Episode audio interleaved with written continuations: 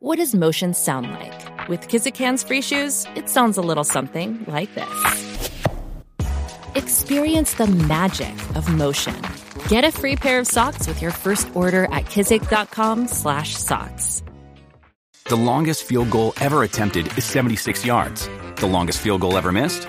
Also 76 yards. Why bring this up? Because knowing your limits matters, both when you're kicking a field goal and when you gamble. Betting more than you're comfortable with is like trying a 70 yard field goal. It probably won't go well. So set a limit when you gamble and stick to it. Want more helpful tips like this? Go to keepitfunohio.com for games, quizzes, and lots of ways to keep your gambling from getting out of hand. Bernigan, Bernigan,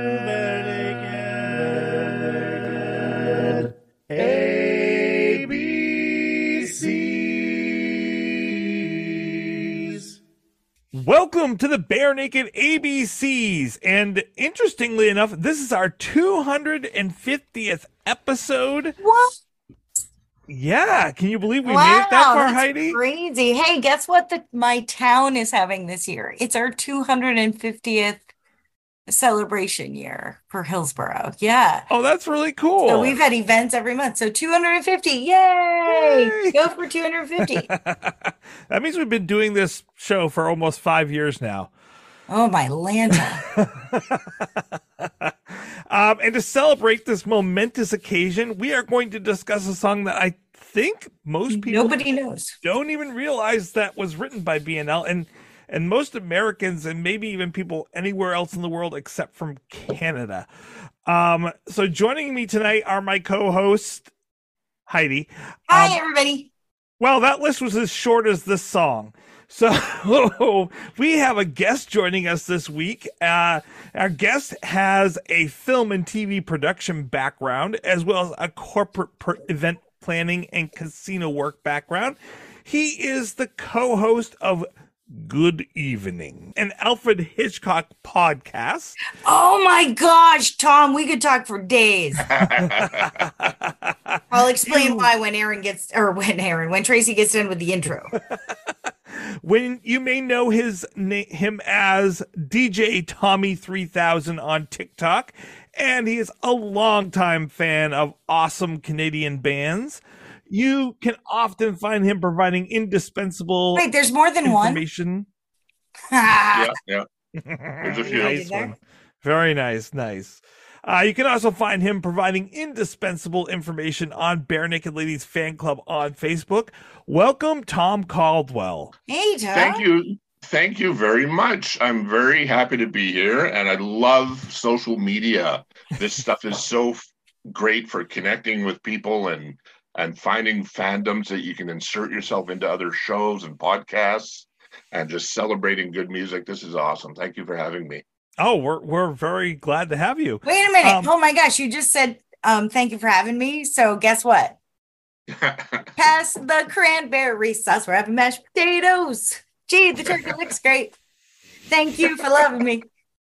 Thank you for being there. No, it's not time for I do song. I do love uh I do love some cranberry sauce, don't get me wrong. I love Linda Belcher. no. I do. She's my spirit cartoon and a person. So Tom, tell us about your journey with BNL.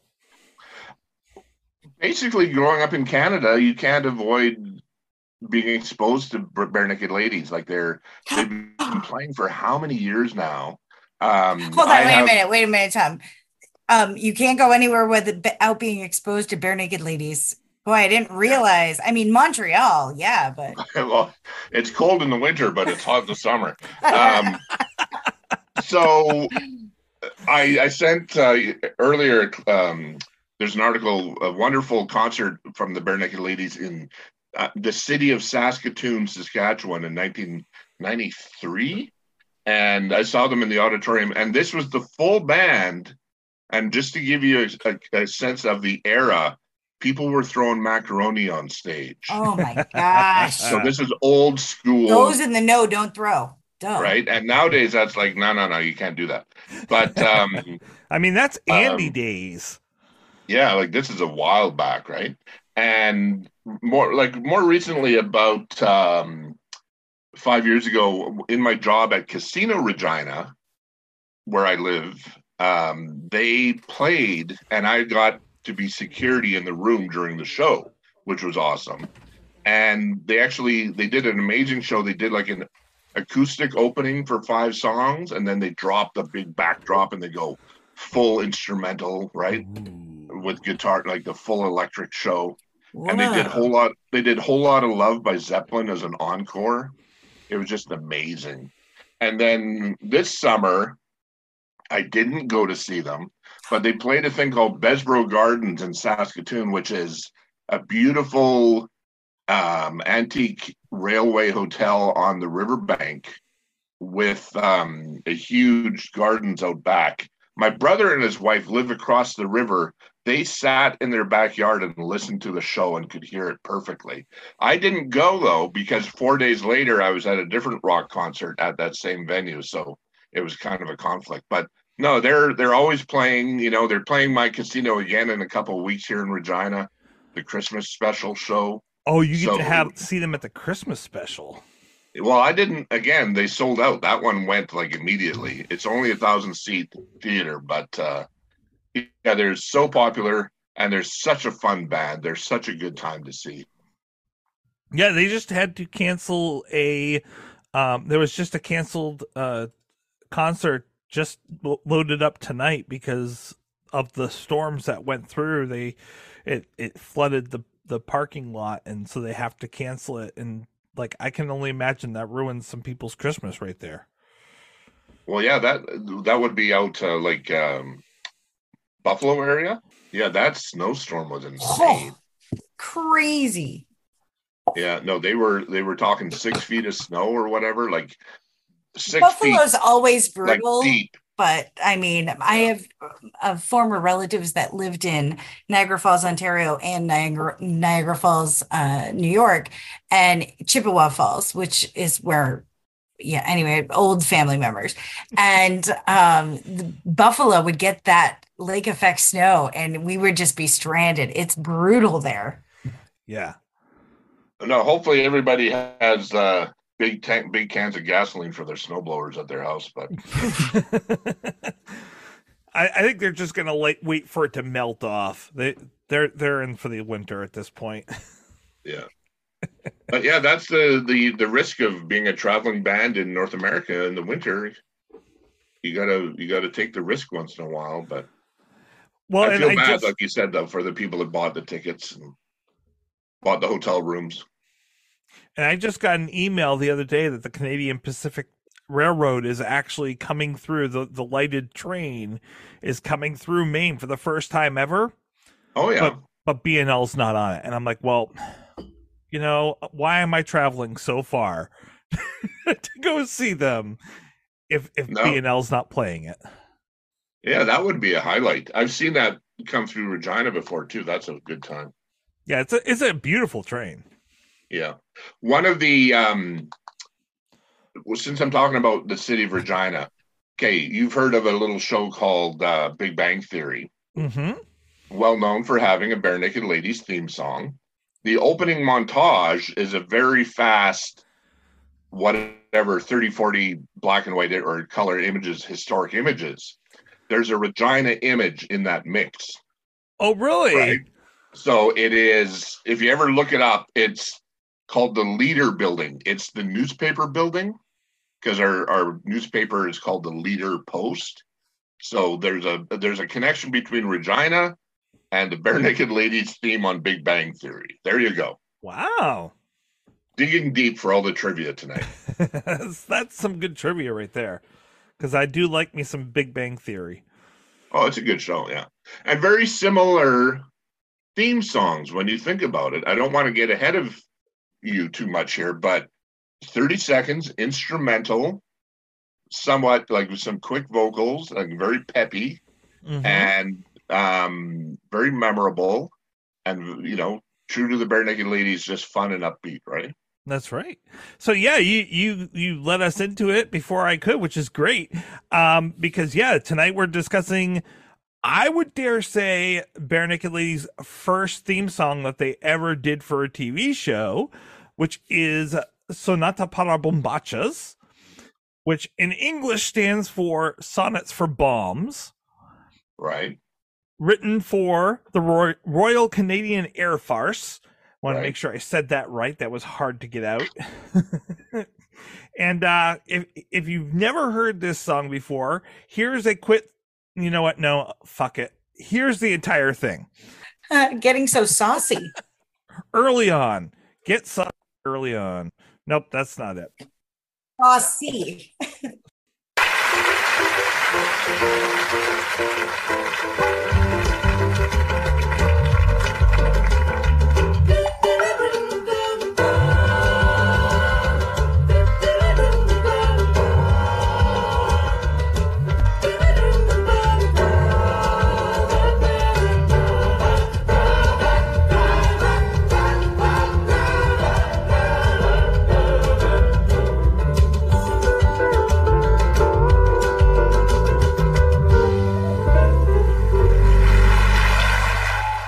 All right, that that's the entire thing of it.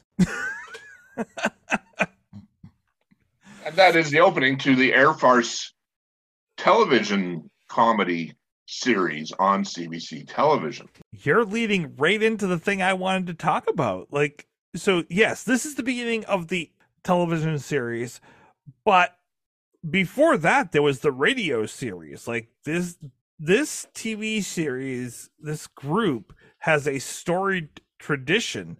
Tom, do you want to talk? I wrote some notes down, but you probably know it better than I do. Do you want to talk a little bit about that? Sure, as a Canadian in the 1980s listening to CBC radio, you got a treat. Every week there would be a half hour radio episode of the Royal Canadian Air Farce, EC Farce Canada. And it was a very, very funny traditional radio theater comedy show, right? Where it wasn't produced in the studio, like it was on stage in front of a live audience. The actors would come up to the microphones, there would be a sound effects guy on stage. It was kind of like Spike Jones or Stan Freberg, like the old American radio drama style, right?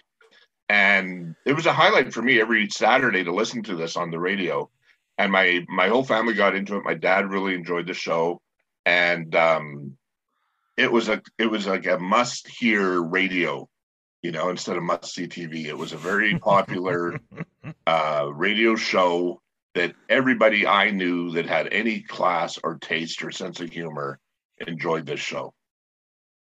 And that started in 1973. I cannot believe that. Wow, that's So- a long time back. Yeah. So this show went on for 35 years, either on radio or TV. Good for them. That is just amazing. And and so when I think of that, like this is probably, if I'm thinking correctly, I didn't do my research before I made this statement, but I believe that that would be prior to Monty Python or about the same time as Monty Python was on TV. And there weren't a lot of other a lot of other like comedy skit TV shows at that time other than you you would like on the radio you would have them on TV like you would have Carol Burnett and stuff like that but you you didn't have a lot of radio shows like that Exactly. There was another well-known Canadian one that called Dr. Bundolo's Pandemonium Medicine Show, which would air kind of like after Air Farce. And I don't know that there's the total history of that show, but yeah, it was a it was a unique thing that you could listen to modern day like current affairs, political satire, you know, cultural satire about politicians and music and everything that was going on in Canada. Um, but it was current. It was, you know, happening that week kind of thing. yeah so so like you were saying like so this was a the the basic idea of this radio broadcast and then later on TV broadcast was that it was political and cultural satire for Canada. Right. Um, now I gotta say, in watching a lot of the clips this week, I think most of the jokes went over my head, even though I'm from Maine, which is which is Canadian adjacent. Um, and you know, right there on the border. Like we grew up watching Red Green Green in my household. Like that was that was on all in Doctor Who and all all that stuff that we that you know, well, Doctor Who's British, but we would get all this stuff from Canada and Britain and and all this on our public television. And uh so I, I got a good dose of all this stuff, never saw this show somehow. Like I don't know how that never transferred down from Canada. Well, and yeah, it's political satire. So if you were Canadian, you would have got the jokes because they were there was always it was kind of like Saturday like Saturday Night Live always has somebody playing the president. On Air Farce, they were always had a character playing the prime minister, right?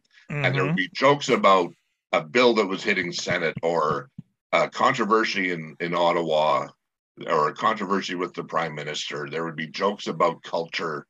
Um, they really got it like it, later on. They really got into the whole Mike from Canmore, the coffee shop, Tim Hortons cliches, and all that stuff.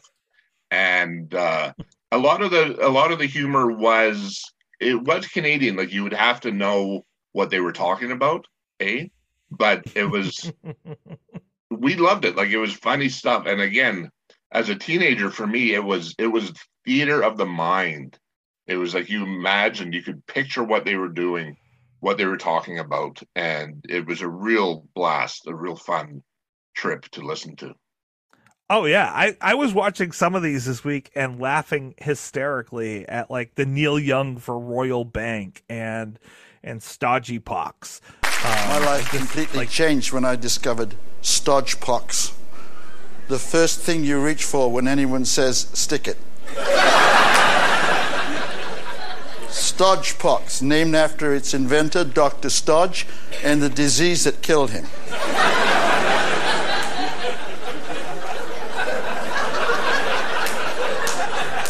Chicken pox. I discovered it through a friend. He said, he and his wife had made a coffee table together using pox and were now inseparable. For years, we as a family had suffered from the undue attention of a hyperactive budgie.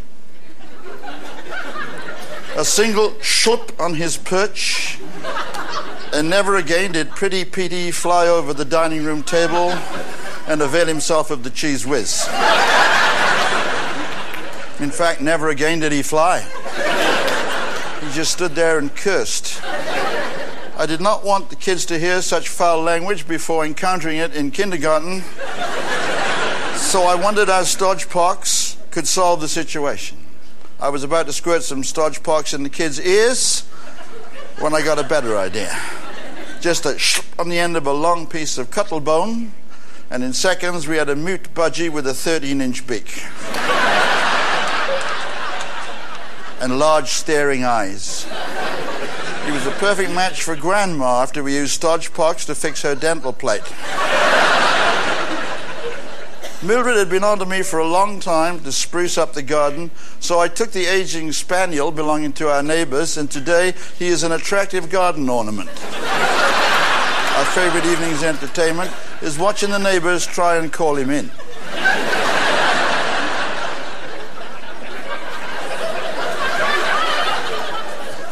Suppose they'd come out and get him if they could get their doors open.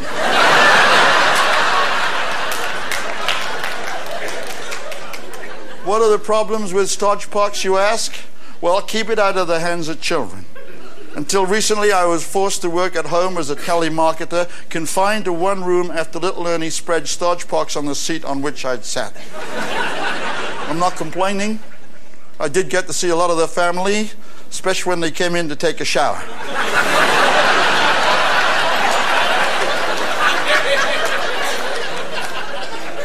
I was finally freed with the assistance of a blowtorch, four pounds of butter, a dental drill, and an over friendly fireman with the jaws of life.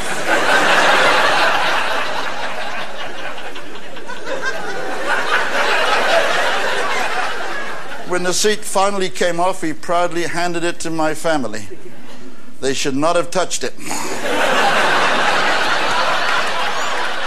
Say what you like. If you want the family to stick together, nothing beats stodge pockets. There were some, um, like, even though I'm an American and, like, yeah, like you, like, I imagine that the, like, SNL and stuff like that that came later, um, I, I would imagine that that doesn't carry over well to the rest of the world that don't know American politics as well. Um, the same way, like a lot of the Canadian stuff did not carry over. But we all know who's who Chrétien is, and and watching some of those still carried over and made sense. Mm-hmm. No, that's fun for sure. And um, uh, the fact like you said, that they ran for three or four decades, like with some version of radio or TV. Wasn't you know what a history, what a legacy for the TV show and the radio show. Yeah, and and so they they tried to do the TV show. They tried to switch from radio to TV in the '80s um, with a bunch of TV specials. But what they did was they just recorded video of them on stage doing the radio program and so it was just them standing there doing the radio stuff and it didn't transfer well over to tv right. like people people would rather use their imagination than see people standing up there doing nothing while, speaking into a microphone. So that didn't carry over and it wasn't until 1992 that they're like that they figured out oh, like okay wait. We need to act this stuff out. We should do that. And then yeah. it, it caught. Oh for sure what really astounds me and I don't understand what the what the reason was is I want to say it's like for 4 years I think it was all the way until 97 that they continued doing both the radio broadcast and the TV show throughout all that time from 92 to 97 and that, that is an astounding amount of work in my mind like to be doing weekly audio and weekly TV uh, TV shows. Just wow. And again, they're you know it's their full time job. They've got cast and crew and writers and that too. So yeah, it would be, it still would, would be a lot of work for sure. Because it's the same. The cast is exactly the same. So the original the the cast was Roger Abbott, Don Ferguson, Luba Joy, sorry, Luba Goy, John Morgan and David Broadfoot until mm-hmm. and David Broadfoot actually retired before the TV show even came out. He so then it was just down to 4 and they were just trying to carry on and do it and doing it amazingly. And uh, again, like if you go into the history, the more recent TV shows they'll bring on different actors and different cast members, but the, the people you mentioned are the, the core list of performers. I was lucky in um, 2008 in Regina. They had the Canadian Comedy Awards, and I volunteered on the production crew. So I was at the Conexus Arts Center at the big theater for a gala comedy show. The Air Farce were there, right? And so I'm backstage and I'm like helping usher performers to go onto the stage and I got to meet them and I'm like, oh my God, this is such a big deal. So anyway, I think it was um, Roger Abbott or Don Ferguson were kind of talking to each other and they're like, yeah, you know, this is great, but I've always hated the the PR part of the job and having to go to dinners and golf tournaments and having to sign autographs for people and having to be all friendly. And they're kind of complaining like amongst themselves, right? So, and I didn't whatever. I had already planned this. It was my dad's 70th birthday coming up. I'm like, hey guys, can I get your autographs? so, like a minute after they're complaining about fans and autographs, I'm like, can I get your autographs? So I managed to get all the original cast autographs on one sheet of paper. I was pretty oh, excited wow. about that. But yeah, no, they are they are Canadian comedy legends, and um, just and really. Just, that's the year they went off the air. Like that's right near their last episode. Right. And sadly, I think most of the cast has passed away since then too. Yeah, so, they have. Yeah. Three three of the five have passed away. Yeah. And uh, just a shout out to Dave Broadfoot. Big Bobby Clobber. You know, this guy, he played like a dumb hockey player guy and uh, he'd play um, what is it, Sergeant Renfrew of the RCMP. And this stuff is so funny. If you have a chance to go back and listen to it, he would always have these adventures as an RCMP that halfway through the skit, there'd be a break and he'd go, When I regained consciousness, because he always got knocked out, right? and like, you know, I'm in the hospital and they're telling me, you know, it's just funny, funny stuff. And uh, again, as kids, this was the, these were the jokes we made to each other. You know what I mean? Like these were the running gags. These were the popular jokes that everybody made. So it was a very popular, very funny radio show. Now, do you think, Tom, honestly, that things like The Kids in the Hall or SCTV took some points from the show? Possibly. And I think I, I, appreciate you mentioning Kids in the Hall and SCTV. Like, I'm very proud as a Canadian to say that we had such amazing, amazingly productive skit comedy factories like SCTV and Kids in the Hall. And if anything, the fact that Air Farce was corporate, it was CBC funded, it proved that there was support in the arts world for this kind of skit comedy, right? Like it proved that the Canadian artistic endeavors supported this type of work. And were we an incubator? I'm not sure how it worked, but well, I'm not I, sure though if there would be a crossover content though. I, I was I was exposed to things like SCTV early because in the mid I was I'm was born in 74 so in the early mid 80s when Nickelodeon was first coming out um, a lot of the shows were Canadian based shows. So, so, like, You Can't Do That on Television was one of my favorite all time shows. Um, and so they had some of those weird, very interesting humor that I had never seen before. And, but because, and also it, I think it was like midnight, Nickelodeon um, would switch over and they would pull from they called it turkey tv time and they would pull from sctv and they would pull from like right it was it, the kids in the hall i'm squishing your head they would pull from all of those things because they had no content so it's really interesting the amount of things that we got to see as kids in the you know early mid 80s um, that really influenced my humor like as far as who I like to to what I think is funny. Um, and I, I thought those shows were just brilliant. So, well, well it's it's great to hear as a Canadian that Americans were getting to see our television because we grew up watching American television all the time because there you were the dominant cultural megaforce. Like I watched Detroit. I'm going to start a TV show called Dominant Cultural Megaforce. We were uh, we had um, Detroit television, like Detroit cable TV, right? So everything that we watched was like not from here. So knowing that Americans were enjoying the Canadian stuff is very very good to hear. Well, I think it was just because Nickelodeon didn't have content. So yeah. they had to go to the Canadians. It's kind of like MTV. The reason why it became such a juggernaut for British artists was because they were the only ones putting content out. So, mm-hmm. right. Yeah, and you're right, Heidi. We need to create a TV show called Dominant Cultural Megaforce, yes. where they or a movie I'll like where, where the, it'll be great.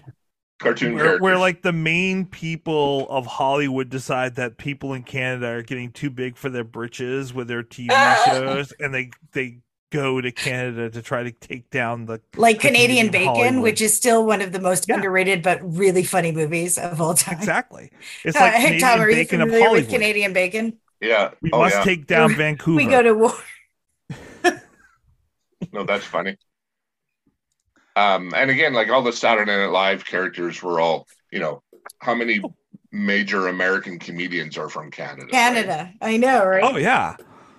I mean, you look at the list that was on Second City, and all of those people became well, not all of them, but a major a amount of them became huge stars. And mm-hmm then you look how many of them also went on to work with Lorne Michaels, or you want you look at how many of those people went on and and went to run Second City and as the club in Detroit, and like Canadians are funny. They are funny. Eh? I appreciate that. I now like I'm going to be quoting Strange Brew all night. I'm going to be quoting uh, Canadian Bake. Like, I'm just going to be all my favorite Canadian movie hits. Thank you, and I'm sorry. well, sorry. speaking of funny Canadians, why don't I share this wonderful clip with us from uh, Air Farce in, in the CBC radio program from 1982? Ah, Vince, believe me, this blind date I've set you up with will take your mind off your problems, but good. Listen, Frank, the last thing I need is a blind date. She could turn out to be a bill collector. What I need is a bank loan. Vince, Vince, this girl will knock you out. Who have you fixed me up with, a woman or Sugar Ray Leonard? Trust me, Vince, you'll like her. She's excited about meeting you. Oh, look, here she comes now. I don't want to look. Just tell me if she's wearing a leash. Oh, what a figure. Where? Where? Over there. Yeah. Oh, hey, she's nice. In fact, she's beautiful. Gee, I apologize, Frank. She's the most gorgeous woman I've ever seen. Uh, uh, Sharon, over here. Uh, Sharon, I'd like you to meet my friend Vince. Sharon, you're a very attractive woman. Oh, thank you very much, Vince.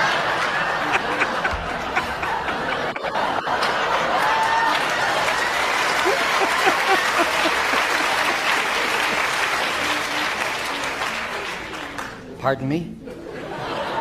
I said thank you very much. Uh, Sharon, would you excuse uh, Frank and me for a minute? Frank, she, she sounds like a duck. Didn't I mention that? No. No, I've heard of people with frogs in their throats, but this is ridiculous. Vince, Vince, just be nice to her. You know, maybe later you can take her back to your apartment and nest your brains out. Very, very funny. Sharon, uh, will you like a drink? What would you like? Bet. Uh, let me guess. Uh, grasshopper. Hey, I knew you two'd hit it off. So, uh, Sharon, do you live around here, or are you just spending the summer?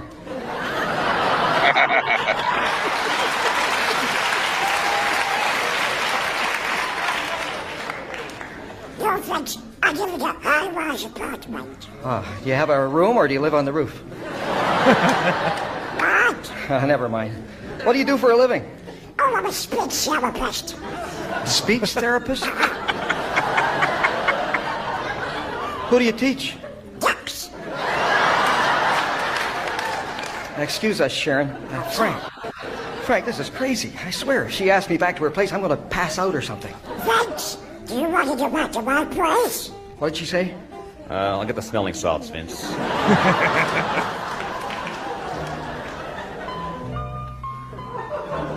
Hello, it's Frank here, and several months have passed since that scene in the bar. Although it seemed uh, like an impossible situation, Vince actually grew to like Sharon. After a week, they started dating regularly. After two weeks, Vince took the gag out of Sharon's mouth. Eventually, they were married in a wonderful ceremony, marred only by the priest's misinterpretation of Sharon's I do for, hey, Reverend, you want to get lucky? Their marriage is a happy one. They spend all their time together, they even work together. And if you ever want to see this lovely couple together, just drive out to the airport and wait in the main terminal. Before long, you'll hear both Vince and Sharon hard at work. Your attention, please. Flight number. Now leaving from.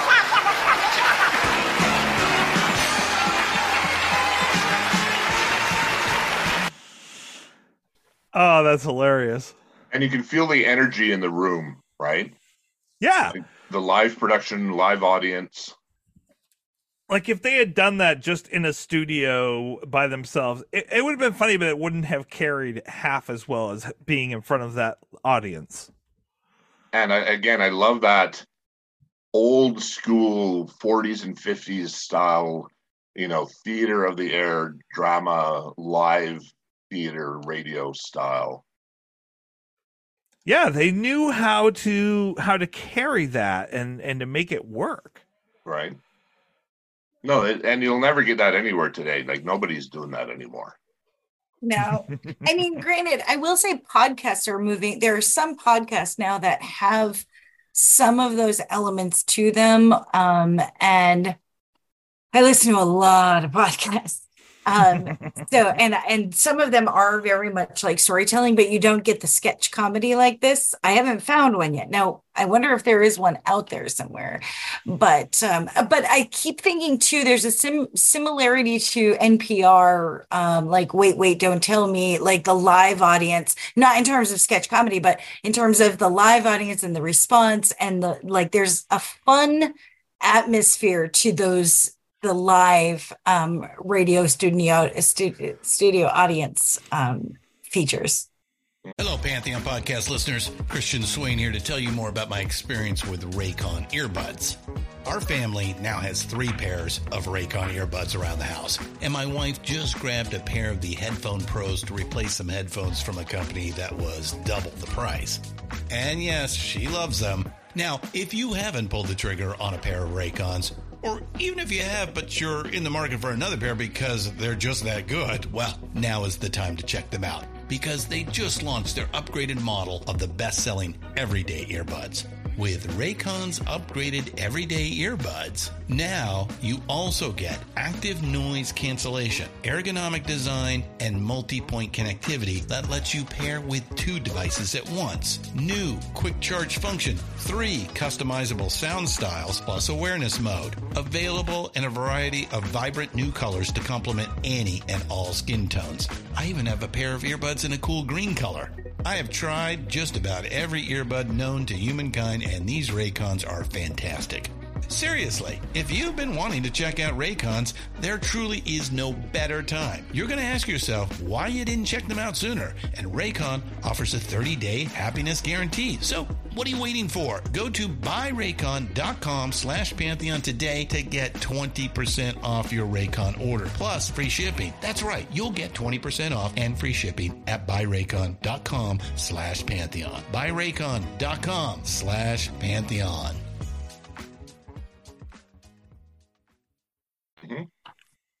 And uh, again, like back then, your options for entertainment were radio, TV, like five channels of television. Did people have cassette players? You know what I mean? Like they, we were very Right. limited for audio entertainment. Now you can do a million things a day and do whatever you want, streaming the internet, like everything.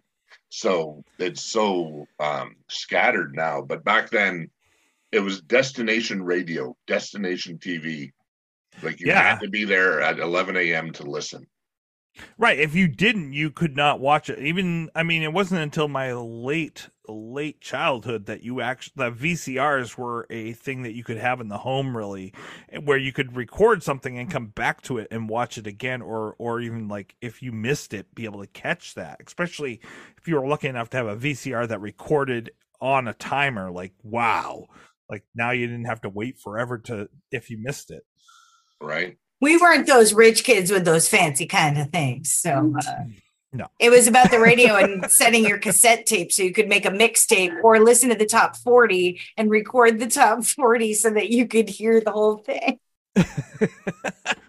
right right exactly Um, I do want to share one of the skits that I I understood and thought was hilarious uh, this week while I was watching it. Um, I also will add in into our liner notes a number of other ones, but this is one of those ones that I was that I loved. Um, and it, it includes our a friend that I wish was a friend of the podcast. Um, would love to have him come on sometime. Sean, we know you listen. Come on. Um, but um, is Sean Cullen and he he was guesting on the show that night and uh here here is a skit that i thought was wonderful Oh, hi, friends. As you may know, this past summer saw a petition calling on the federal government to change the words of our national anthem.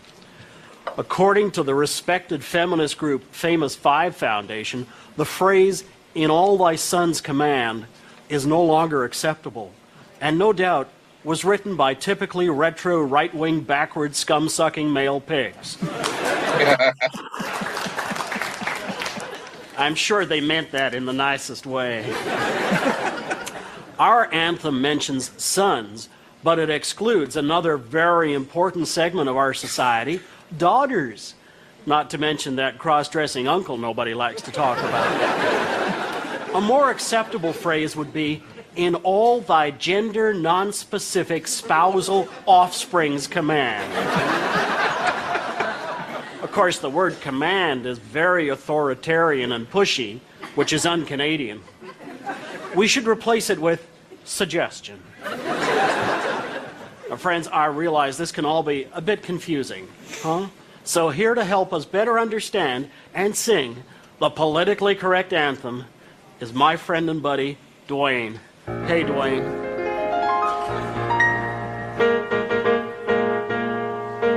Oh, Our living quarters and Aboriginal persons, including Inuit, Métis, all First Nations land. Isn't that beautiful? True patriot love, implying affection but not in a sexual way. Non-specific spousal offspring suggestion.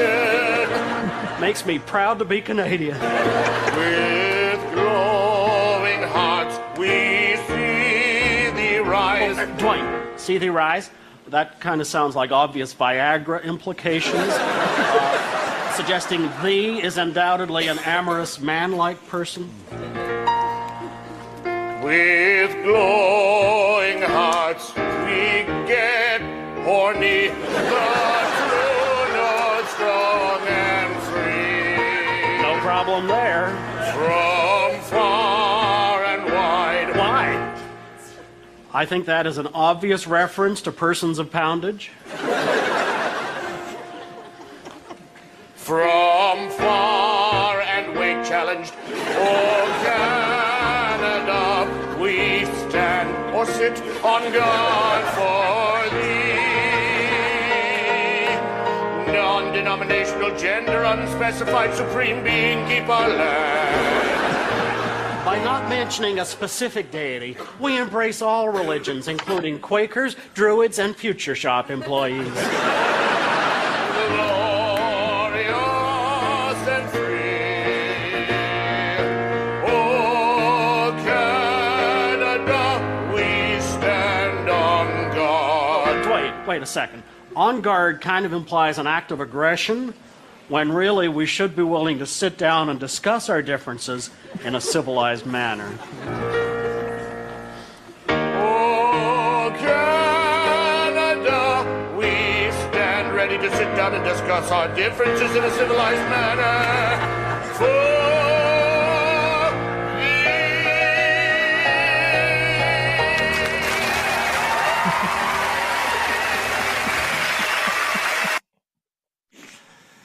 That is funny stuff. Wow, that's ahead of its time.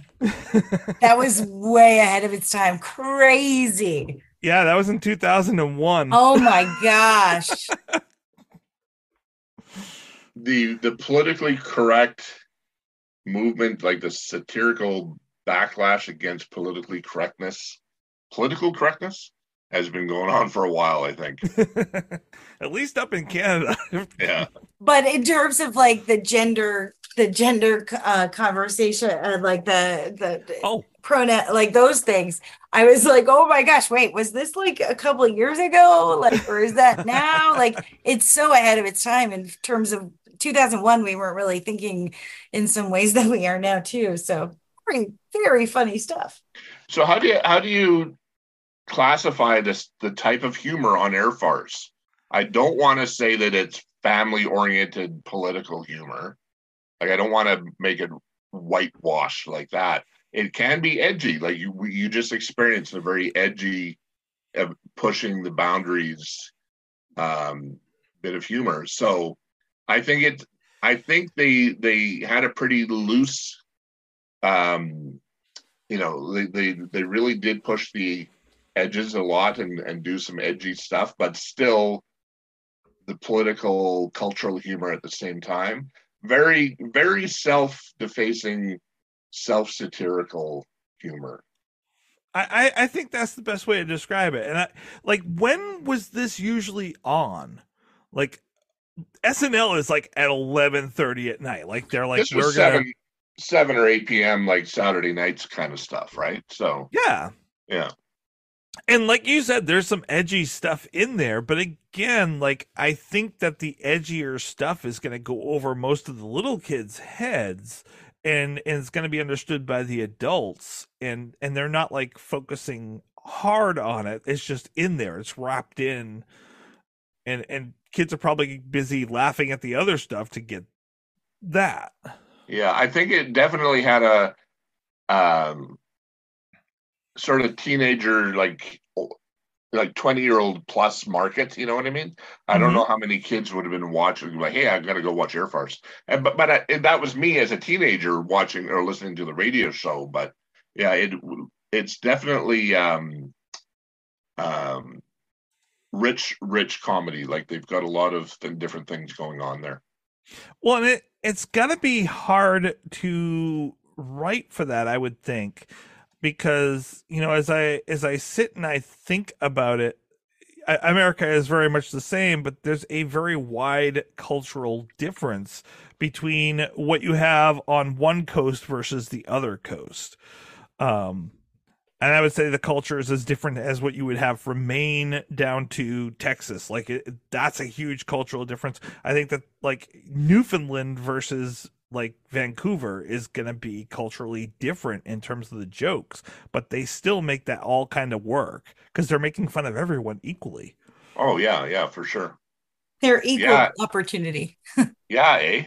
But yeah, you're right. We have we make fun of Newfies, we make fun of Torontonians, um, we make fun of Vancouver as sort of the hippy dippy drug world or whatever, the sa- the whale savers, and uh, um, even like Alberta, Saskatchewan, we get classified as you know the Hicks or the farmers or whatever. So we have our regions that you know have the different things that we get made fun of. So, So it works. oh yeah, for sure. Yeah, everyone loves a good Newfie joke. so um what we haven't really talked about is is the song um Right. Understandably so because it's only 37 seconds long so it's hard to cover cover that for a whole episode. Um but it bnl was there from episode number one. Like that was that was the theme music for the tv show f- until 2008 And it's a cappella. Not a cappella, but it's it's like totally instrumental, but it's just fun, peppy, and it's they have like the scatting. It's jazz. It's Yeah. I mean, it's essential BNL without it being like slap you across the face. This is BNL. I don't know how else to describe it. I mean, it's it, it, it really is. I think it's a great little jazz song. I mean, it's longer, about the same side as length as a little tiny song. Um, And I like I like the scatting and I like the harmonies in the scatting. Like you can really tell those voices. Like, I, but there's really not a lot there. What's what key is it in? That's probably about all you're going to be able to give Um, us for what a breakdown. I have is I have that it is in C. Um, but it was very hard to analyze and hard to find. So I it because the theme song is underneath the um the studio audi- audience and the intro, it was really kind of hard to nail that down. so so it was like a one chord to a five. It's a lot of ones, fives, fours, four chords. So like C, G, A7, G sus four. But I'm not sure how accurate that is at all. So I can't really, really uh do too much. Does it- I I can't there were I couldn't find any sheet music. I couldn't find any chordal things. So I did try to do the best analysis I could, but boy, that that was a toughie. So yeah. Does the song linger in your brain? Does it have legs? I think I think it does. Um, I used to teach a course in film and um, film and television music. In fact, I do a whole unit on Bernie Herrmann and Hitchcock and that whole relationship in Psycho, and I ripped the whole thing apart. But that's because of your incredible auspicious knowledge in that area, Tom. Um, but I also did a lot with commercial jingles and what's effective and what's not effective, and TV thought TV theme songs. Um, and it didn't really stick in my head like the Big Bang Theory sticks in your head. Um, and possibly it's because of the lyrics, or I don't know. Um, this one, I can't really like if I listened to it enough and I watched it enough, I would be able to hum it, no problem. Um, because I I'm a huge fan of television theme songs because some of them are really incredibly well written. Um, and uh, and they go kind of on under the radar. But I think that yeah, I mean it's light and like you said earlier, it's light, it's cute, it's simple, it's funny. Um, because even though there are no lyrics, I still think it's funny. Um, but it's very very simple, so I'm not sure I can hum it. But after if I grew up with it, oh heck yeah, I could hum it. I you said simple, and I I think I think I disagree with that. I would say, and, and I know you're the music person, but um, you can still I, disagree to me it doesn't sound simple because there's so many different things going on yeah i guess you're right it's not that simple i guess i'm thinking because there are no lyrics but it it still right. definitely has a lot of other really interesting things musically so like as i was listening yeah, I to you. you can hear all the different instruments and they're all doing something interesting in the background like i would have loved if bnl had been like you know what let's make this a full length song and add lyrics and do something with it. like I'd be all over that. And again, 1960s, 1970s American TV, the intro was two and a half minutes. Like it was a song, right? Mm-hmm. Like the Beverly Hills. Yeah, that's right. The, the, Jeffersons theme, right? Yeah. Like it was, a, it was, and you listen to the song and you could sing along, you know, kind of thing. But more modern days, like you get TV shows with five second musical openings, mm-hmm. and it's all about brevity because now it's all about boom. They don't want to lose the viewer that watched the end of the sitcom that ended at 8 p.m. They have to pull you right into the next 20 seconds later. They need to hook you on the next sitcom, mm-hmm. so they mm-hmm. can't waste any time with a um, opening. But this is that kind of style of quick, peppy, and um, they're not wasting any time getting you into the show. Well, and it's interesting. Like so many people, I was reading online, like some of the the quotes and the comments underneath, and they're like, "This brings me back from my childhood. Like this theme, like reminds me of all these times from my childhood." And you know, I grew up with with Scooby Doo and Night Court and the A Team and Magnum PI you know, like as I think of these theme songs, like the th- songs start coming up in my head, and it reminds me of all these great moments watching those TV shows back then. So, to me, like when I hear those songs, it transports me back, and I can only imagine that that's how how Canadians must feel when they hear that song as well. And it's a gathering point. It's like you're in the you're in the kitchen doing dishes, and you hear this on the TV. It's that exciting moment that you want to run and sit and watch the TV, and that's the the real purpose of a of a good opening theme to get you caught. Like oh heck yeah! On, get mm-hmm. you hooked on watching, sitting down and enjoying the show. Yep. Get you hyped. Get you. And I think it, which I wonder, I think it puts you in a good mood for it too. Like I, so I think another good, the important part of a theme song is to to get you ready for the show, to get you in the right mood for the show.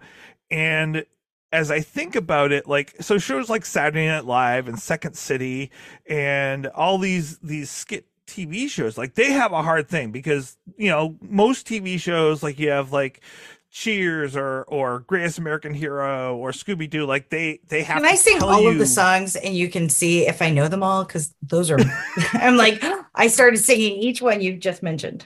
Yeah, but that's the thing. It's like it tells you the story as the guy who created um, Gilligan's Island and Brady Bunch. Like he was the guy who created like a big portion of of TV in the 60s and 70s, and he his point of view on writing a theme song was it needs to in in one minute tell you enough about the show that you can take off from Here's whatever the story is. of a lovely lady. Yeah. Oh, yeah. exactly.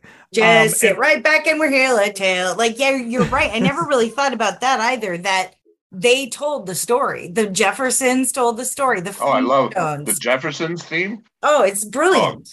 Brilliant. Wonder. I, and I've I've been at whatever, like at work or at a party, and people sing the Jeffersons theme.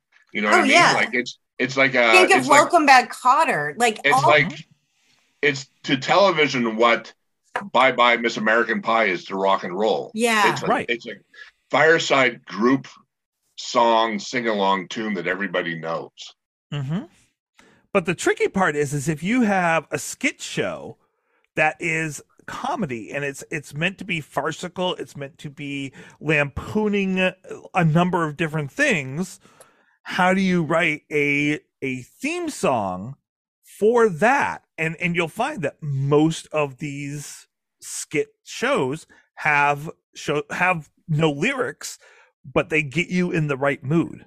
And is is the gag or the gimmick about air farce so pretty much it's a ripoff of a television news broadcast.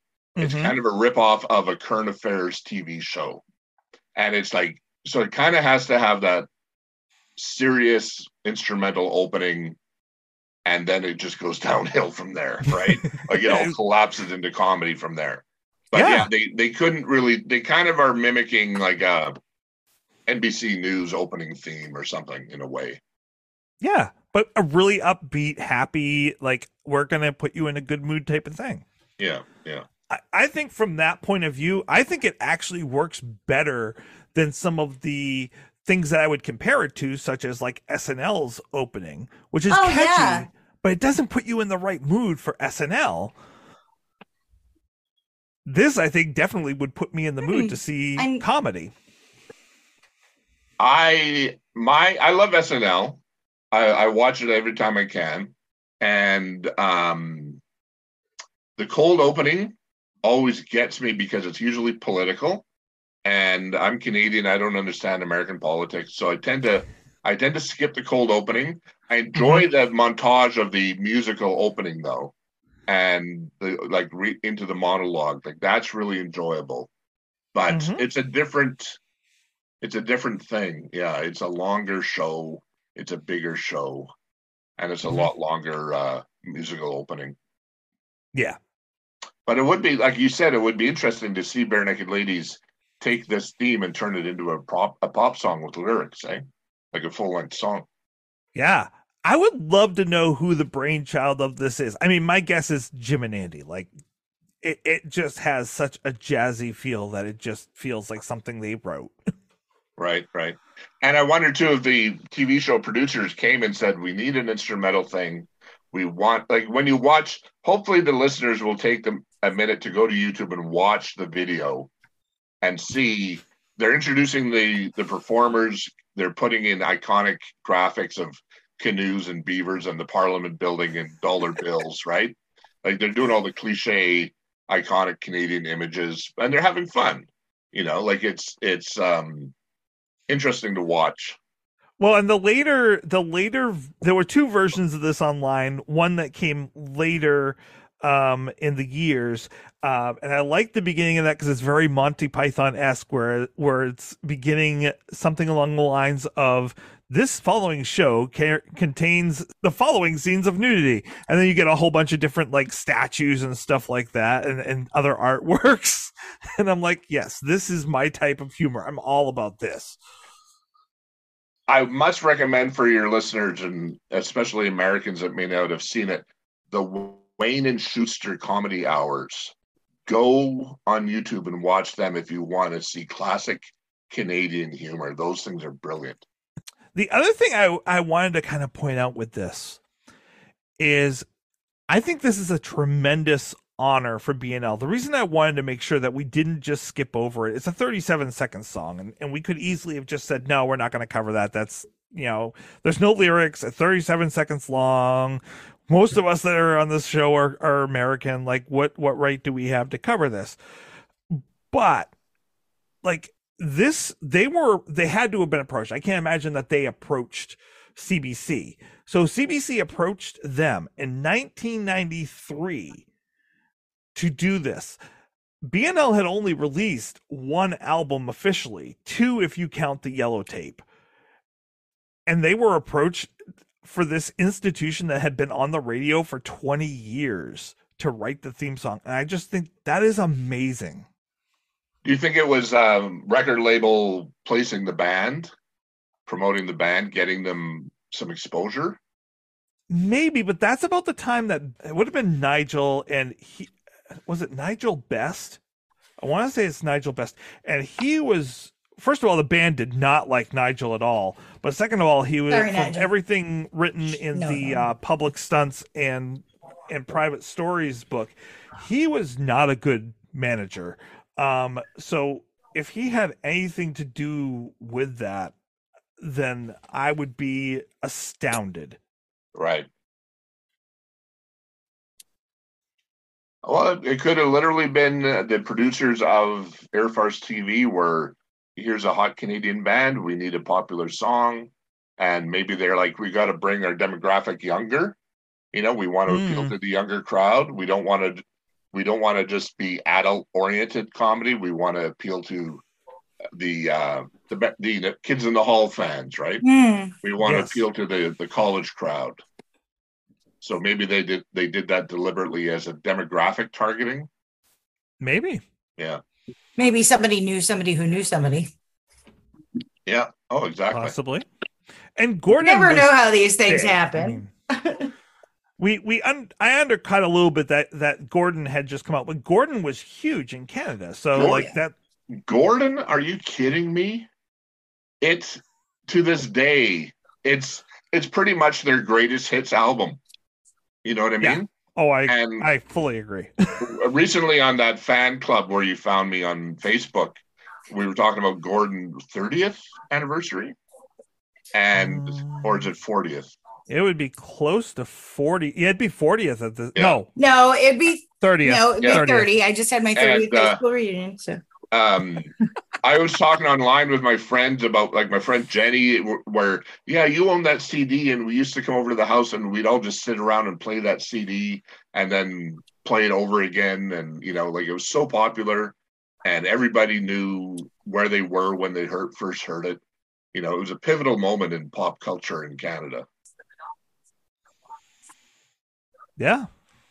So I mean that might be another reason, but have you got your um your clip of uh if i had a million dollars the the web clip of um, so I haven't. So that was that's going to be the appearance for this week. Is that after the show had ended, um, not long after they did the a couple of years ago, they in 2017 or 2018 was the 150th anniversary of Canada, and they did the Air Farce 150th, and in doing so, they did a um, but they had so they had a number of people on that were famous and Canadian, and they did in fact have Ed come on the show.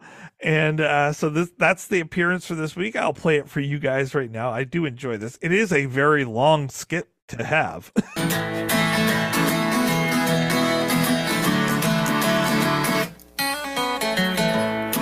If I had a million dollars, If I had a million dollars I'd buy NASA rocket ship. with some nice fuzzy dice for the mirror. If I had a million dollars, If I had a million dollars, I'd buy camera for the Canadarm. be like this really cool long selfie stick. How about you guys? What do you got? Uh, uh, well, we don't really have a guitar. Uh, correction. You don't really have a guitar. can you name any other renditions or re-edits of the million dollars song that you've heard over the years i can't think of any well, I mean, there's always if I had a million ducats. right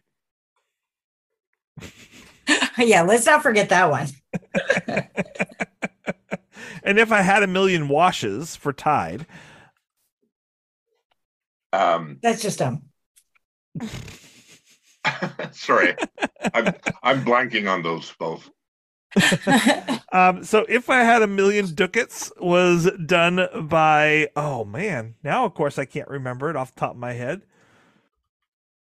It's uh done by the Brob Brobdig Oh my gosh, I can never say this name. No wonder I forgot it. Brobdig Brobdig hmm. Bards. So they basically do it from a medieval point of view. Oh, okay. Right on. and I can never pronounce their name. um, and then of course, if I had a million washes, would be what Tide paid BNL to to use it for their uh, commercial. okay, I'll have to look that one up. I somehow never saw that, but that's almost like a um, one of my favorite things that Saturday Night Live will do, where they'll be they'll be doing a skit involving a celebrity and then they'll pull the real celebrity out onto stage. Mhm. and so they have that celebrity that cameo power. So they you know that was a pretty good skit the one you just showed having ed walk out and play guitar. Yeah, I mean, most of that 150th ep- uh, uh, anniversary show had a lot of them, a lot of callbacks to past characters that were really popular that they would just keep coming back to. Um, so if you were a big fan of the show, then you would get a lot of those jokes. right right oh that's great i'm glad you showed that He dug deep this week. I did. um, so talking about a gazillion dollars, we should probably come to the rating system for Oh this week. goodness gracious. Um, Um, Tom, you might not be familiar with our rating system. We wrote it's going to be hard to rate this week, but um we rate every song from 0 to 5. 0 is that you wish that had never been created. 5 is not only on your playlist, but if if you were left with like 3 or 4 songs on the planet, those you would wish that those things never disappeared. They would have to be on your iPod on an island. i will rate this a four because it's just a fun approachable enjoyable retro flashback wow, calling up the big guns pretty early. and we're gonna give it a rating of of of uh bombachas. Bombachas? The- yep. So four bombachas. Okay, four bombachas. What about you, Heidi? How many bombachas Um, do you? I thought it was pretty clever and and fun. And again, there are elements to it that I really like. Um, compared to the full catalog, um, I would say it's not, you know, it's no call and answer. It's no grade nine. Um, but let me say I will give this a 3.5. Bocce ball, bocce balls? What are we? Bo- oh, Bombachas. gaba- kumbachas? Bombachas. Bombachas. It, it- it's Spanish for bomb. Oh, okay. Now I get it. Bombachas. Oh yeah, that's right. The that's right. Now I know what you're talking about. I could have gone with sonatas, but I was it was it's more fun to say bombachas. It is a fun word. There's no question there. Hey, there's a word for that. Bombachas. Reminds me of bomba Um, socks. Like, I think. Maybe that's why I'm having a hard time with it. and when it comes to for me when it comes down to the when it comes down to a theme song i like this a lot but it's not something i'd listen to often. It wouldn't be on my like my playlist. So it's already a little bit below a four because i wouldn't have it on my playlist. Um but i do enjoy it and if it came on i definitely wouldn't turn it and it and it puts me in a good mood. I'm gonna give this a it's also the first one they ever wrote. Like it really broke them into writing theme songs and they wrote a lot of theme songs over their career uh i'm gonna give it a 3.8 Wow. Nice. I- so I- your your scale of one to five is really a scale of 20 anyway yeah now I get it. Yeah, we, I mean, we break it down. I mean, we've got over over 250 songs to rate, so we did have to go down to down to some some decimal points. That's what you learned in grade nine, baby. That's what you learned in grade nine. I hope I learned decimal points a lot earlier than than grade nine. Yeah. Um, but t- Tom, I really enjoyed having you on tonight. Matter of fact, I got to tell you, like y- you bring something that that Heidi and I don't bring to this podcast. Not just that you're Canadian and have this history, but also I I really just you have this nice deep tone naturally that I, I know. don't Now I want to hear you do Hitchcock. like, I know. Like I just evening. I like the sound of your voice. oh, Well, is thank that? Oh, I see what you did there. It's it's a hundred dollar Now I digital love filter. waking up Yeah. to that. Your the sound of your voice there. Yes, I could I could wake up to the No, sound what of your he's voice. doing is alluding to next week's song, Tom, which is obviously the sound of your voice. Thank you for clarifying. You're welcome. Not all of us can follow the path that uh, Tracy lays out for us uh, all the time, but Hey, you got that one quick though. I did. Got- I was like, wait, where's he going? Oh, Oh. S's. Oh, sound. Okay. And, and so, Tom, if other people enjoy the sound of your voice, where can they hear I more see of you you? did there. Good evening, an Alfred Hitchcock podcast is available on all the podcatchers. We are five years old. We're at 85 episodes. We're doing every Hitchcock film, and we did about a dozen of the television episodes. We go we go chronologically. So we've we have dug through all the charcoal to get to the chocolate. We've got through all the hard films, the difficult, the old silent films, and we've done all the popular blockbusters now. We're on a hiatus. We're coming back shortly to wrap it up with four more episodes. Chris Haig is in Leeds, England. Brandon Shea Matala is here in Regina. He's our founding producer. Check it out. And if anybody's on the TikTok, um, my alias on TikTok is DJ Tommy 3000 and I go on and I play 80s rock music and hip hop and have a, Nice. have a fun time on there. Come and check it out. Awesome. Definitely. I mean, you just you just hit like deep into my heart on that one because I love '80s pop and hip hop. Yeah. Well, there you go. And uh, I do Coca Cola collecting on there and I do some other fun stuff. So, yeah, check it out. TikTok's a lot of fun. I highly recommend it. One billion users can't be wrong. True. And I did go viral. Oh, you had one? Uh, I uh, went viral for putting giant googly eyes onto an excavator in my backyard Oh, good for you. to make it look like a Oh. dinosaur. I'll have to check that out. It was amazing. Oh, I shall never go viral again. I mean, once you've done it once, I mean, psh, why even like what could possibly be two giant googly eyes on an excavator? well, I mean, yeah. No, you can't. I mean, come on. Oh, wait, what's my TikTok? I'll have to share it with you. Hold on. Uh, let's see. Yeah, I got like a lot, like millions of Good hits. for you. My and it was all just because I was being silly in my backyard. yeah. Look. you put that into the chat, and I'm going to make sure that we uh, that we put that in there. And if, and Tom, if you put into the chat your where the people can find your podcast and also your TikTok, I will make sure that is in the liner notes as well. You bet. I'd be happy to do that. Thank you.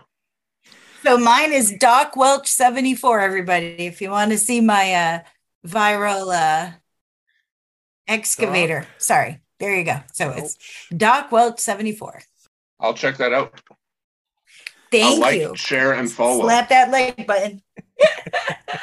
it was great having you and uh i encourage everyone to come back next week um it, it's it's a long week between now and then um and you know it's a big void in my life and and take it from me there's not much to see in this void so i look forward to talking to you guys about sound of your voice next week You just keep And- it rolling. You just keep, I do. keep the train rolling. that was pretty impressive, actually. Thanks very much for having me. This has been a good time. Oh, you're welcome. Thanks. That was fun. Thanks, that was fun. Don't forget, no regrets, except maybe one. It's NFL draft season, and that means it's time to start thinking about fantasy football. FantasyPoints.com features industry leading experts and prognosticators using proprietary hand charted data to help you score more fantasy points. FantasyPoints.com is the place to go for whatever kind of fantasy football you play. Whether you play fantasy football, daily fantasy sports, or do a little bit of everything, Fantasy Points has the meticulously researched content to guide you to victory. And why wait for the fall? Fantasy Points also covers the new spring football league, the UFL. Join the guru, John Hansen, Scott Barrett, Joe Dolan, and other massive names in the fantasy football universe with an exclusive offer. Use code Pantheon for 15% off any fantasy points package, including the all in package, with access to every article, tool, and data nugget that Fantasy Points has to offer. That's fantasypoints.com and code Pantheon for 15% off at Fantasy Points. Fantasypoints.com. Code Pantheon. Score more fantasy points.